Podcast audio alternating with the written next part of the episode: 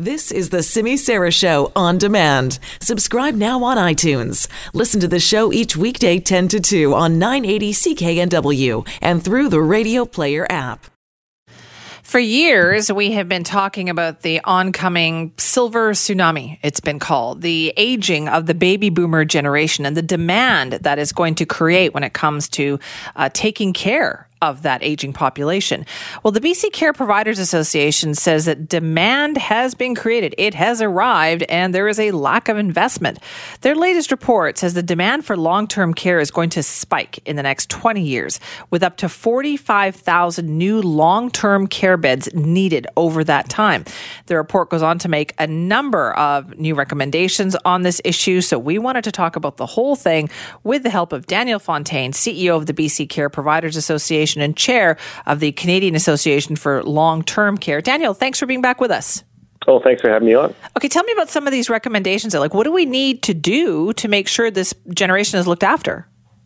Well, first and foremost, we need to make the investments. Uh, we actually have to begin starting to construct uh, new uh, care beds. It's, it's quite simple. Uh, we just right now we're about three thousand short of what we need in the province of British Columbia to actually meet existing demand. Forget looking out into the next twenty years. We know from some of the data that we obtained from the province that back in March of last year there was already 1,400 people waiting to access a long term care bed, and that was up 7% year over year. And as the baby boom generation enters into those retirement years, and we've known this, like you said, for several decades yeah. that this is coming. Uh, we're now just, it's now here. It's no longer about something in the future or theoretical. We're now right in the middle of that. And this report is really an eye opener. And I must say, I've been working in this sector now for about seven years. And uh, even myself, I was quite taken aback at the numbers uh, when the data came back in in terms of the, the numbers of, of care beds we're going to need. So it's, it's it really will re- require us to sit down with the government for the government to work with us as a partner uh, and to be able to to map this out and to make sure it's done as efficiently and as effectively as possible over the coming decades. So, Daniel, if that's the case, then are the existing models going to work, or are we going to have to think differently here? We absolutely have to think differently, and that's what the report talks about. So it's not just about building long term care beds, that is absolutely critical, but we need to make investments in things like home care and assisted living, and we need to provide other options as well so that if people do want to live at home uh, longer, they should be able to do that. But I must say, uh, on the area of home care, you've probably heard me uh, talking about this in the last few weeks. I'm concerned because the province is actually moving away from partnering with nonprofits and other organizations to deliver home care. And they're bringing all the workers in. And about a year from now, all these 4,000 plus workers are now going to be government employees. The costs are going to be going up on the home care side. This is at a time when our population is aging, and we know based on this report that we're going to have to build 45,000 more beds. And if we're going to do that cost effectively, it's going to have to be done in partnership with with organizations that are out there providing that service right now. Okay, but that's that's a lot of demand that's going to be needed fairly quickly. Have other mm-hmm. jurisdictions mm-hmm. risen to this challenge, and how have they done it? Well, other provinces, we've gone through a spate of elections, as we've all witnessed in the last uh, you know number of years, and so there's been a lot of commitments everywhere from Ontario, Alberta, you know, back east around the development of new uh, care beds. They they understand that there has to be an expansion. I know that in Ontario they've kind of cut back the total number of beds, but they're still going forward, even under the Doug Ford government, in terms of uh, developing new beds this is really a national problem, although it's more acute in British Columbia because we're a destination for retirees. That's what I was wondering. People, yeah, people love. I love living here. I know, but when I, they retire, I, they tend to move out here, right? Which I think absolutely. makes it for BC an even more critical issue. Absolutely, and it's very critical. In fact, it's so critical that a couple of weeks ago we declared a health human resources emergency in the Okanagan and the BC interior.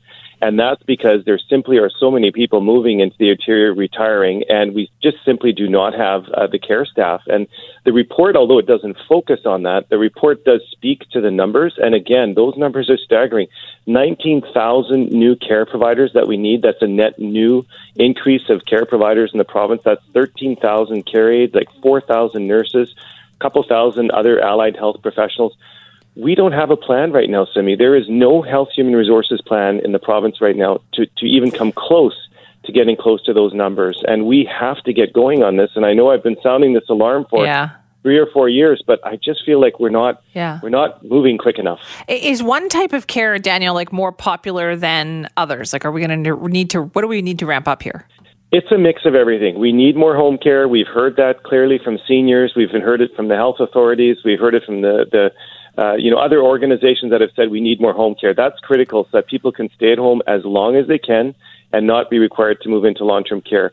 But we also know that at some point people can no longer live in their homes any longer, or they perhaps want to sell their homes and move into a different uh, lifestyle, so maybe independent living or assisted living. It's a real mix of everything. It's not like it's just one particular um, type of housing that'll solve the problem. It's going to have to be a real kind of holistic approach to it.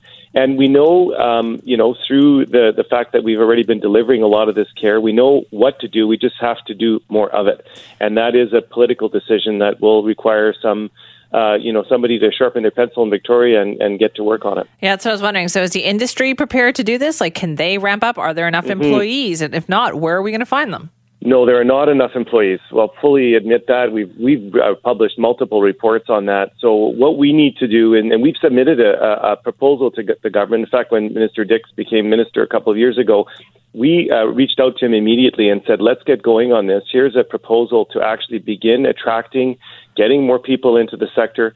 Uh, you know, for example, we just there was a job fair in Calgary just a couple of weeks ago, and they expected about 100 care aides to come to the job fair over 500 care aides came to the job fair in Calgary. Many of them said that they'd love to move to the Okanagan and to British Columbia, but our provincial restrictions that we've imposed are keeping those workers out of the province. They're not allowed to move into BC. So at a time when we're trying to get more people, we should be thinking out of the box a little bit and figuring mm. out ways of getting people in and more importantly, training people here locally, getting our kids in high school to be trained to work in healthcare professions and and increasing the funding for training in our post-secondary institutions. All those things we had put forward in, in a plan, and we're we were hopeful that the government was going to uh, to work with us, but to date, there's been really no uh, response. Okay, what kind of restrictions are we talking about here? What prevents somebody who's working mm-hmm. in Saskatchewan or Manitoba from moving here? So the restriction is that if you want to uh, come here from Alberta, you have to be registered on something called the BC Care Aide Registry, and we actually support the BC Care Aide Registry. We think it's a good good thing. But here's what's happened: is over the years they've continued to raise the bar on how you can actually be accepted to the Care Aide Registry. So if you're a fully trained Care Aide, just graduated from a public institution in Calgary, and you want to be a Care Aide in British Columbia, you have to fly or drive all the way to Vancouver you have to be tested by this pub- public agency. You then have to pay $800 Ooh. to get the testing. And here's the kicker, uh, Simi. Do you know what the pass fail rate is for everybody who's who's fully trained and qualified who comes to BC to to get on the Care Aide registry? It's one percent pass, ninety nine percent fail. So like we're making no. them do all that, jump through all those hoops, and then we're not even passing them.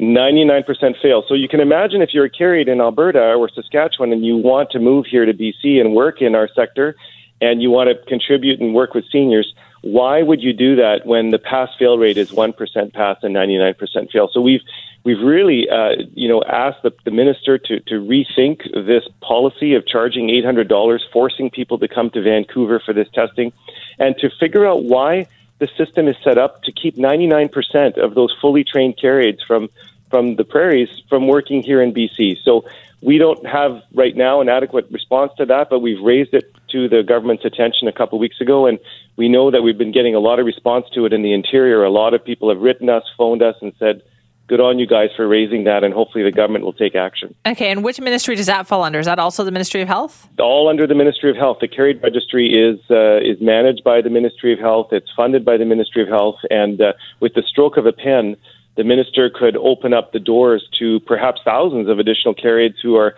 wanting to, they're perhaps trained in the Philippines as a registered nurse or a, licensed practical nurse who want to work here, and they're being restricted and, and, and working in either other professions or they're going to stay in their home provinces of Alberta and Saskatchewan and not be here. And I tell you, the seniors I'm talking to, they want the care. They want the care to be there when they need it.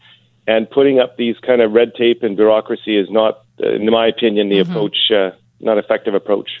Daniel, thanks so much for telling us about it. Oh, thanks for having me on. Appreciate that is Daniel Fontaine, CEO of the BC Care Providers Association and chair of the Canadian Association for Long Term Care, talking about their report that says there's a lot of things that BC needs to do and it struggled to keep up with the demand for long term care.